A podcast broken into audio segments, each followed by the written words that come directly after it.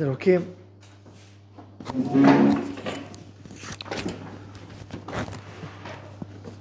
טוב, דניאל, אנשים לומדים מדינת אלוקים, יש כוח. עכשיו, אה, אנחנו ממשיכים, אנחנו. במקום ש...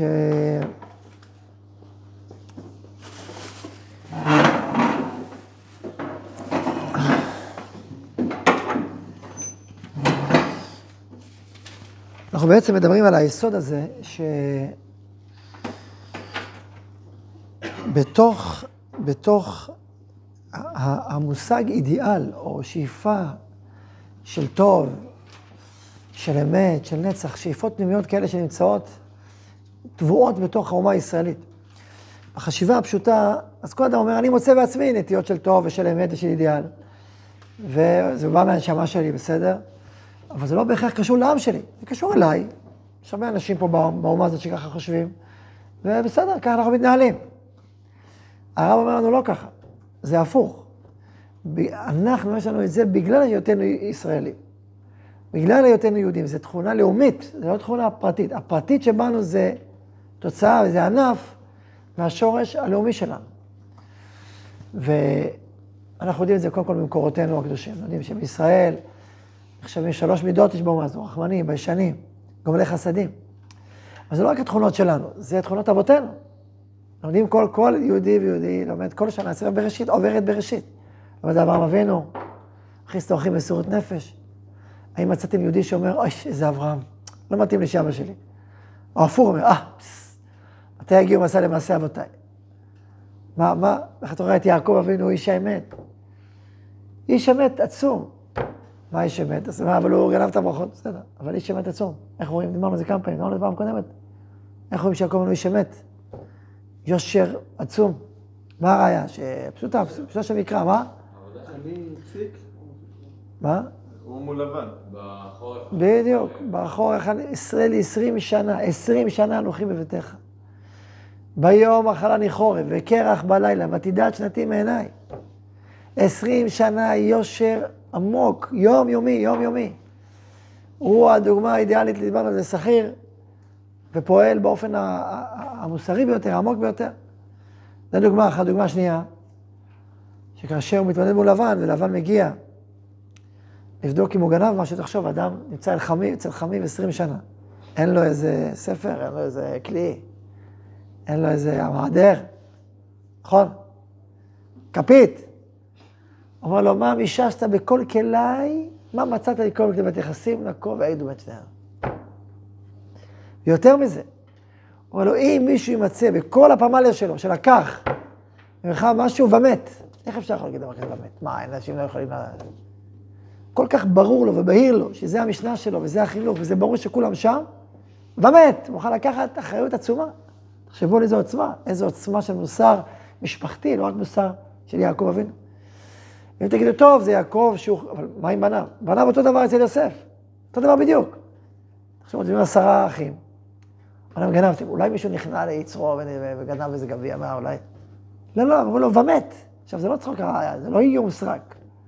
ומת, ראיתם את פרעה יישא המשקיעים, יישא פרעה, שלך מעליך. מה יישא? משפט, לא משפט. אה, המלך, זה מה שבא לו, משנה למלך, אותו דבר. הם אומרים לו ומת, הוא כאילו, אתה אומר, כמו כדבריכם כן הוא. נכון? שהם בטוחים במאה אחוז ומת, זאת אומרת שהיושר העצום של יעקב עובר אליהם בכל תוקפו ועוזו. אז אתה רואה מה זה תתן אמת ליעקב, איזה יושר אדיר יש פה. אה, העניין של הברכות, אז דיברנו בזה בהרחבה, כשדיברנו על המידות. הסברנו שכל מידה, של מידה טובה, חייבת את הזיקוק המעולה של אבקה, בשביל שהיא לא תיפול למקומות הלא נכונים. זוכרים את זה? את היסוד הזה? כלומר, אדם שהוא אך ורק אומר אמת, ואין לו שום מסוגלות. כן, זוגות המידות, זוגות המידות. שום מסוגלות לדעת לרמות שצריך לרמות, האמת שלו תיפול לקליפות. האמת שלו בסוף תשרת דברים רעים. ובסוף זה יגיע למצב לא טוב. רק אדם שהוא מסוגל לקחת את הניצוץ הנכון ברמאות, בזמן ובהקשר הנכונים, ולהשתמש בהם, רק אדם כזה, האמת שלו תהיה באמת מזוככת. זה הכנו בהרחבה, ולא נעשו בזה עכשיו. וכשאנחנו ממשיכים בספרים, אז תיתן את יעקב. עכשיו שוב, כשמדהים את יעקב אבינו, אם אתה אומר, טוב, נו באמת, איזה פין פועל, עזוב אותנו, אנחנו רוצים משהו אחר, אנחנו אומרים, וואו, מתי הגיעו מעשינו למעשה אבותינו? רואים את יצחק אבינו מסירות נפש. וואו, רואה אנשים גדולים, אתה רואה אותם הולכים בעקבותיהם. ואתה רואה, וזה האבות שלנו, האבות שלנו זה היסודות של האומה הישראלית, זה לא יסודות פרטיים, יסודות של האומה הישראלית. ואחר כך כל תולדותינו, אתה רואה מי זה גיבורי ישראל, מי זה צדיקי ישראל. קחו את דוד המלך, הסיפור עם נתן הנביא. אומר לו, סיפור עם בת שבע וכולי, בא אליו נתן הנביא, הוא מספר לדוד סיפור, מישהו שגנב את הכבשה וכולי, ויהי חרף דוד באיש מאוד. את הכבשה של המבט, הוא לו, אתה איש, חטאתי. זה עוצמה. רואים בתורה, צדק צדק תרדוף, כי תועבת השם אלוקיך כל כל עושה עוול. על הגר, על היתום, על האלמנה, על החסד לקט שכחה הצדקה. כל זה יסודות הקיום שלנו. זאת התרבות שלנו, התורה שלנו, המצוות שלנו. התנ"ך, ריבו יתום, ריבו אלמנה. הרסתיך לי לעולם, הרסתיך לי בצדק ומשפט, בחסד, כל יום, כל יהודי שקורא את בריתי בבורא עולם, בתפילין שהוא מניח, אומר, והרסתיך לי לעולם, והרסתיך לי בצדק ומשפט, חסד ורחמים. הרסתיך רק הרסתיך לי. אני, אני איתך השם, אני דבק בך. טוב, רע, אמת, הרסתיך לי בצדק ובמשפט, בחסד ורחמים.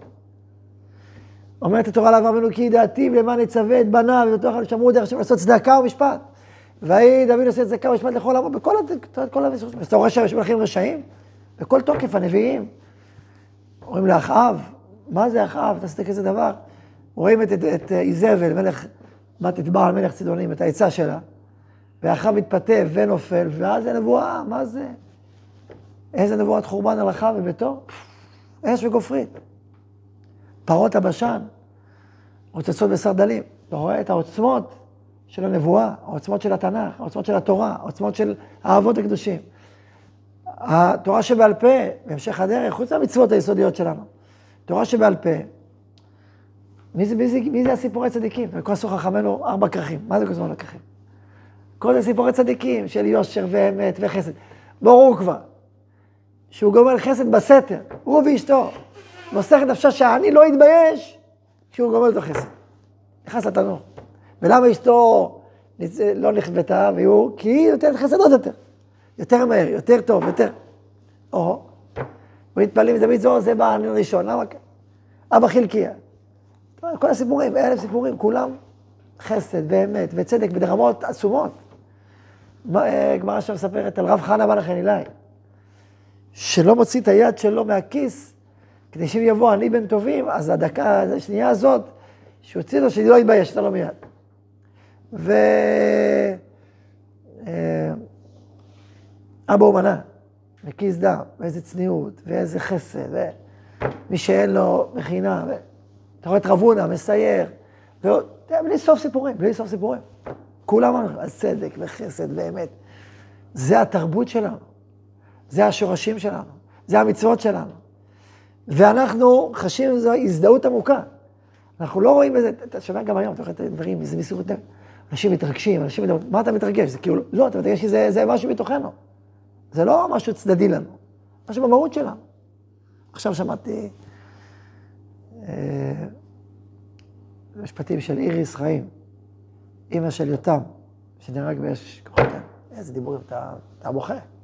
אל תדאגו, אנחנו אוהבים אתכם, מחבקים אתכם, זה לא אתם אשמים, זה החמאס אשמים. אנחנו נשמח לראות אתכם. איזה משפטים, איזה גדולה, אתה יודע. לא, האלמנות, אתה רואה את הגיבורים. מה זה, זה... אתה רואה איזה עוד... סיפרתי היום את ההוא שנכנס בו, אתמול סיפרתי, הבוקר, שנכנס בו כדור, בתוך העין. אבל היה כאבי תופת. הוא אומר, אני רוצה כבר לחזור לעזה. רגע, אתה לא דואג לעצמך אולי קצת? לכאב שלך, לכאב של העין. איזה מסירות, איזה עוצמה פנימית. וזה לא בא מזלזול בחיים, יש כאלה שמזלזלים בחיים. או מזלזלים בכאב, לא, לא, אהבת חיים, אבל, אבל המסירות נפש, אתה רואה איזה צומח בלי סוף, בתוך עם ישראל. אז זה משהו בתוך, בתוך תוכנו. ואז הוא אומר לזה, הוא קורא לזה, זה זורח בלאום שלם, בהווייתו ותולדתו, בנטיית גזעו, בתפארת אבותיו. הוא מוצא בקרבו את החשק והעוז של ההשוויה וההתאמה למרומי העניינים האלוהיים. והוא כל הזמן רוצה עוד ועוד, וכל הזמן אתה רואה עוד, עוד עוצמה ועוד גדלות ועוד תפארת ורוצים עוד. לא מספיק, כל זה עוד. תן לי עוד מזה. בתפיסה עולם חומרית, אגואיסטית, אגוצנטרית.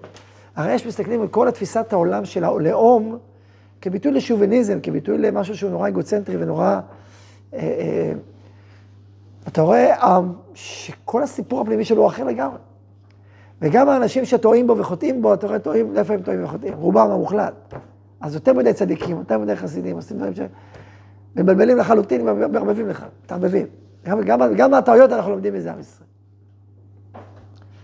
איזה ענווה. ענבים אתם, ענווה, לא גאוותנים. אמרתי, אחת הדוגמאות הבהירות שעם ישראל הוא ענוותן. תראו לי עם שהוא נבחר להיות, להשפיע על כל העמים, והוא התבייש להגיד את זה.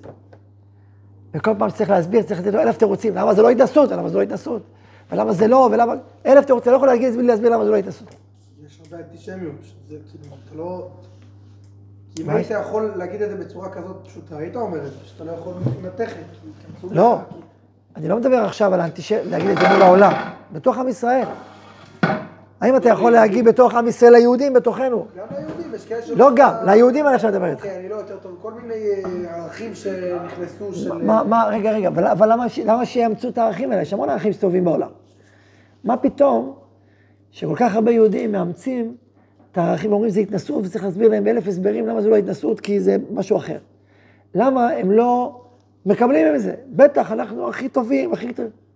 במובן הגאוותני של המושג. אתה יודע למה? כי אנחנו ענבים בתוכנו.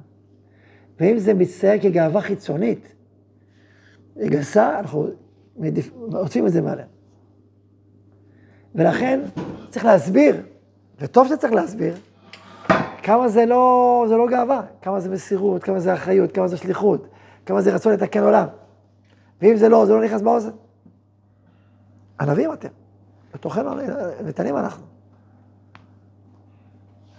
אז כל זה אני מסביר, מה שהרב מסביר בעצם, שזה, עוד שנייה, שבעצם בעם ישראל, בתוכו יש עוצמה אדירה של אמת ושל מוסר ושל טוב ושל אור, והוא מוצא בתוכו את הכוחות ואת החלומות. גם החלומות שלנו, גם זה כבש, זה, אמרת להם, ימצאו את זה. לתקן את העולם, שזה החלום שלנו. לתקן עולם מלכות שדיים, בכל המובנים, המוסרי והרוחני וה... זה החלומות, שזה העבר שלנו, זה החלומות שלנו, שזה אנחנו פה. שאנחנו פה בהיסטוריה. זה התפקיד שלה, זה השליחות שלה. עם כזה, כשהוא מתרחב, האור מתרחב. וזה לא פרפ... זה לא סתם, זה לא איזה מין להדביק לעצמנו, לא, זה באמת ככה. זה עם ש... עם זו יצרתי לי, תהייתי יספרו, זה עם שנוצר, שנוצר כדי להוב... להיות ה... הדרך של המידות, של הערכים, של ההנהגה העליונה לתיקון המציאות. וככה הוא נוצר. כן. יש פסוק בריבאו שאומר במפורש שהדרך לידיעת השם עוברת במושג. שאומר, אדן דין אני ואביון, הלא ידעת אותי. הלא היא ידעת אותי, נאום השם, נכון. כתוב גם, אה, וידעת השם, ועשיתי לכם ועשיתי וידעת את השם. ככה זה, זה הרמב"ם בסוף מורה נבוכים מביא את הפסוק הזה. לא ייתן להם יתעלה לא החכם בחוכמתו, ולא הגיבור בגבורתו, ולא העשיר ביושרו, שכל אחד מהם אפשר להתעלם. בעולם הזה, כל אחד אפשר להתעלם. החכם בחוכמתו, עשיר ביושרו, גיבור בגבורתו. כי אם בזול יתן השכל וידעו אותי נאום השם, דבקות באלוהים, ומה ההמשך אומר הרמב"ם? זה הפסוק, כן? כי אני השם עושה חסד, משפט וצדקה בארץ, כי באלה חפצי נאום השם. לדעת את אלוהים זה לעשות חסד, משפט וצדקה בארץ. וככל שהדעת אותו תהיה יותר גדולה, ככה חסד, משפט וצדקה יותר גדולה. וגם הפוך, ככל שחסד, משפט וצדקה יותר גדולה, ככה הדעת אותו יותר גדולה. ולכן העם היהודי, אתה לא יכול להיות גאון בלי שאתה צדיק. אתה לא יכול להיות גאון וצדיק. אתה לא יכול להיות, כבר אתה לא, זה שאתה אדם מאוד חכם, אבל אם בעולם המוסרי אתה מושחת, אתה מאבד את עטרת החוכמה שלך. רב שאינו הגון, אין להם יודעים תורה ממנו. אם תראה רב שהוא גאון, אבל הוא מושחת מוסרית, זהו. אבל מה, חוכמה ודברים מדהימים וגאונים. ולא רק זה, התואר רב מושמט ממנו. אין דבר כזה בעולם. תהיה דוקטור. דיברתי על זה פעם, יכול לדעת חשב, דוקטור מנגלה, ואין שום סתירה מהותית מהדוקטור מנגלה. תואר דוקטור לא הושמט בגלל שהוא מנגלה. אתה יכול להגיד, אתה יכול להגיד שהוא רשע. אני לא אומר שהוא מנגלה בגלל שהוא...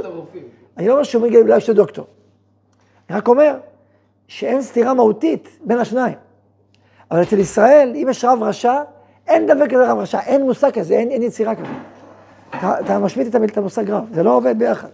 לא לומדים תורה ממנו, לא קורה כלום, לך. אבל למה לך? יש לו המון חוכמה רוחנית, והוא בדבקות, והוא עושה לך מדיטציה, והשראה, ודיבורים, ונבואה, ומיסטיקה, ומי שרוצה, ו... הלאה מפה. הלאה מכאן. כי זה אומר שזה בלעם, זה בלעם. מה זה בלעם? זה מיסטיקה.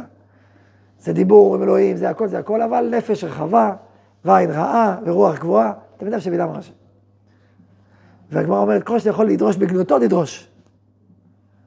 תדרוש, זה לא לנו, לא לנו. ולכן מאז בלעם ביקש שלא תשרה שכינה לאומות העולם ונתן לו. למה? למה שישרה לעולם?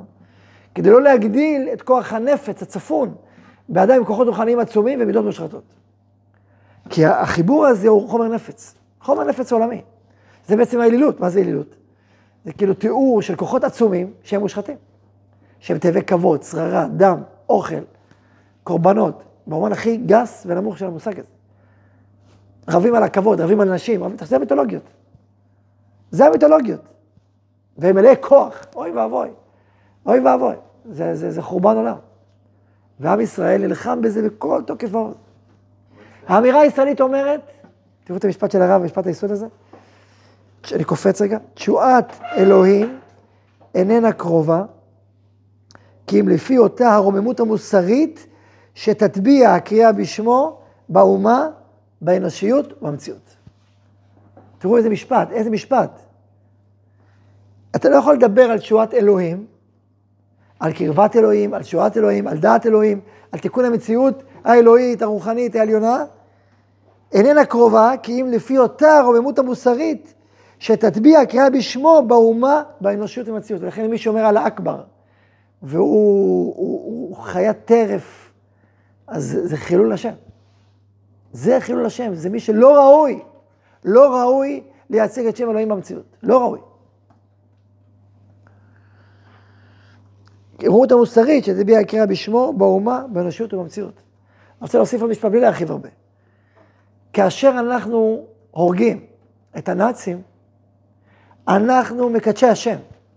אנחנו גיבורים ואנחנו צדיקים. אסור לנו ליפול לטעות הנוצרית, שאומרת שכל מי שאוחז בנשק, עצם האחיזה בנשק, עצם ההריגה זאת הטומאה. לא, אנחנו כן אומרים שעתיד לבוא, אנחנו לא רוצים, גם זה כיף, זה אנחנו אמרנו.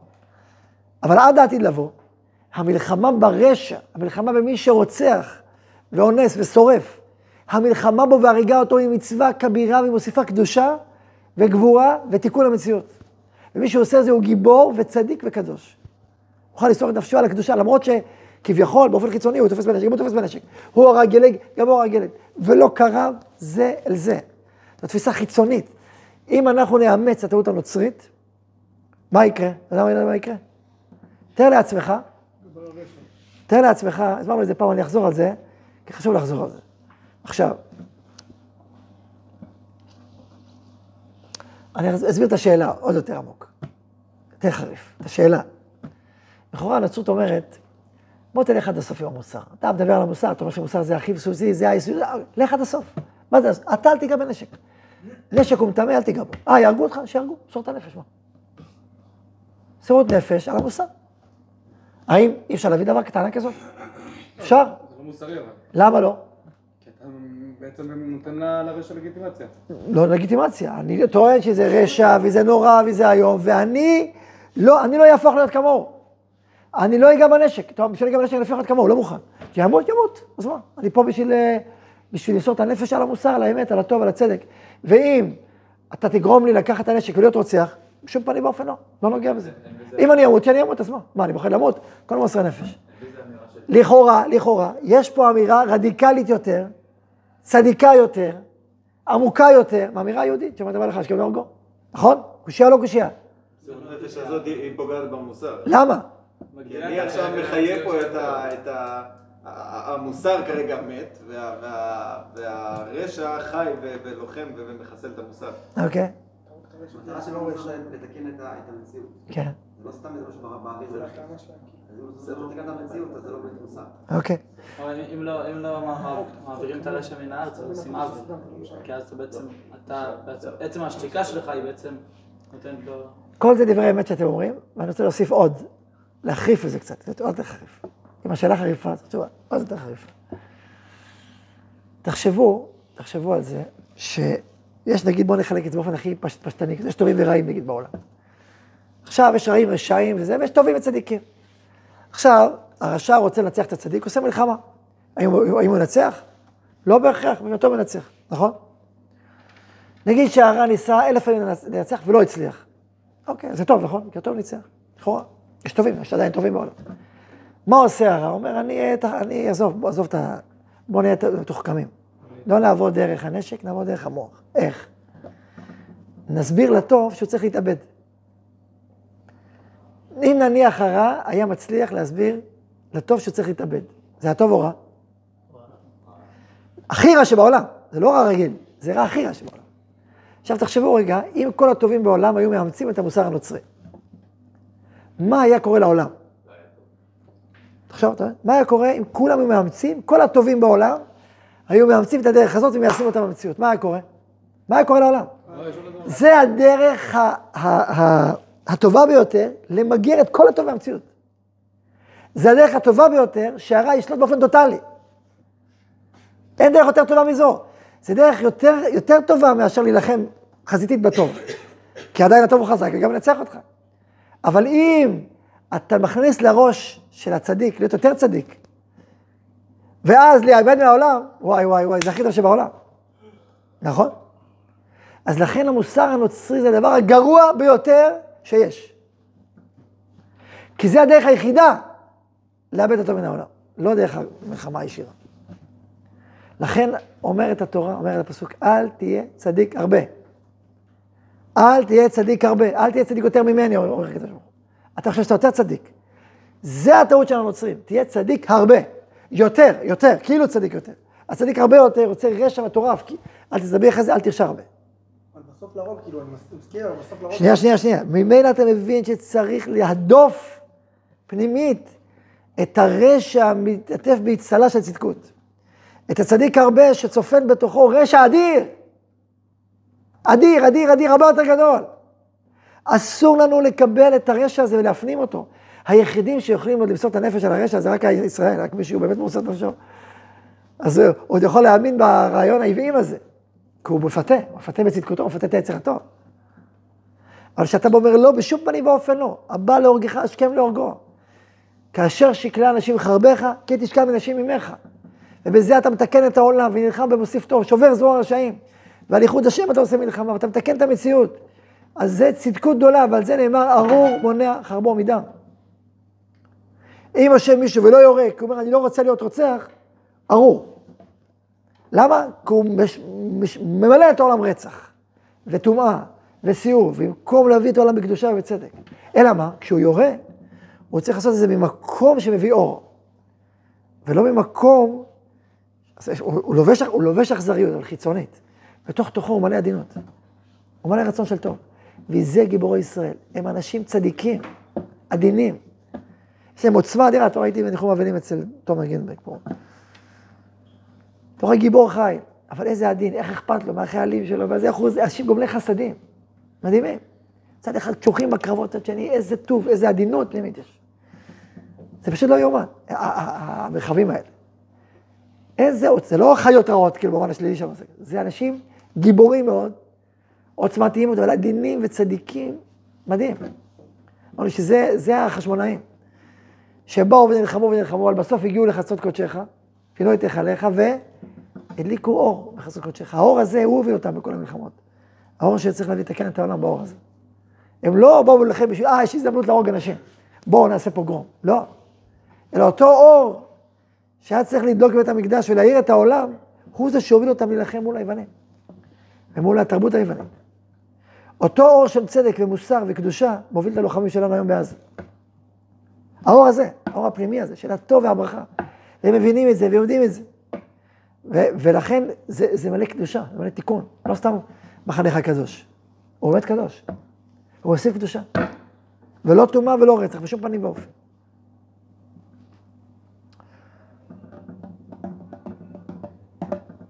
כן. עכשיו,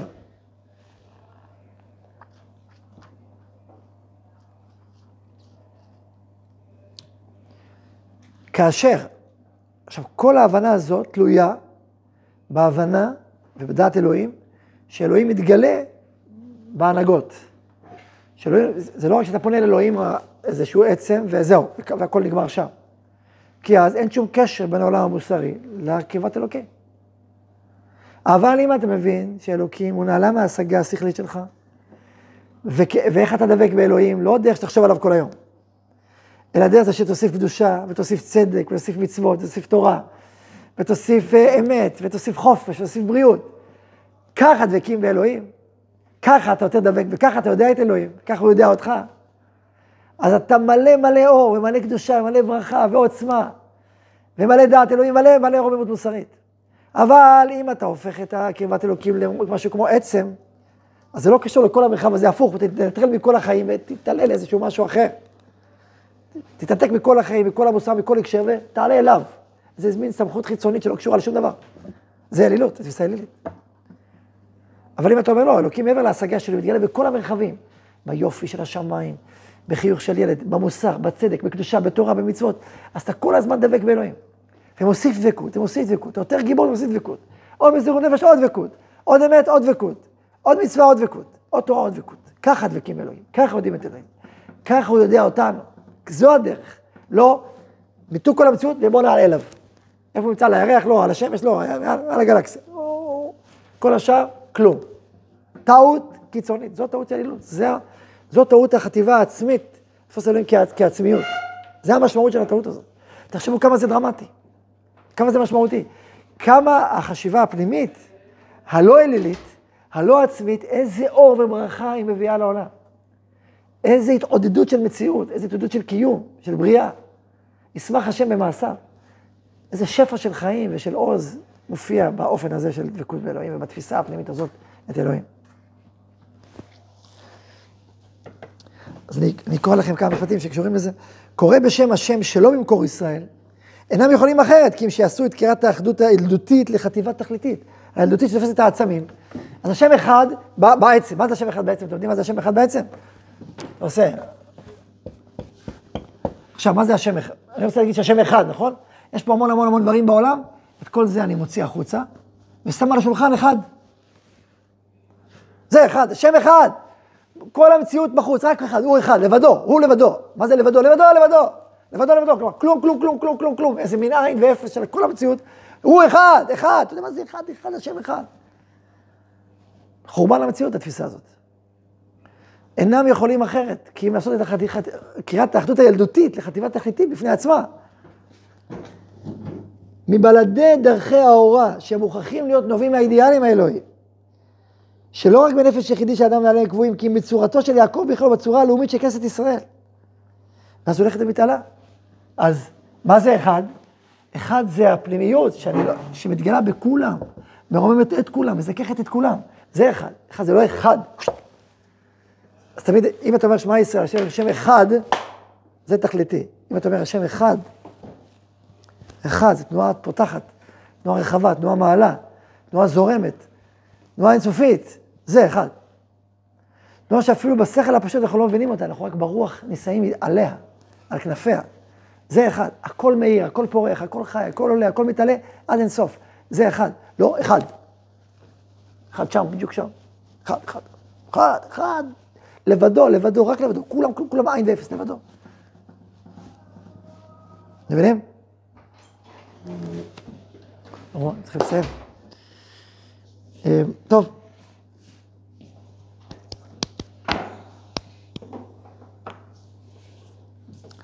צריך לעשות איזה ניגון, בשמע ישראל השם אלוקים אחד, ניגון כזה יפה באחד, שהוא מלא תנובה, מלא, מלא אישות, מלא, מלא ברכה, מלא, ניגון, איך ניגון, אפשר להביא את המוזיקה הזאת של אחד, זה מין אחד, אחד עמוק, אחד גדול, אחד עצום, אחד נשגב, אחד שהוא מעבר מן ההצגה השכלית שלנו, אבל הוא כל כולו בתוכנו. ברוכים תהיו.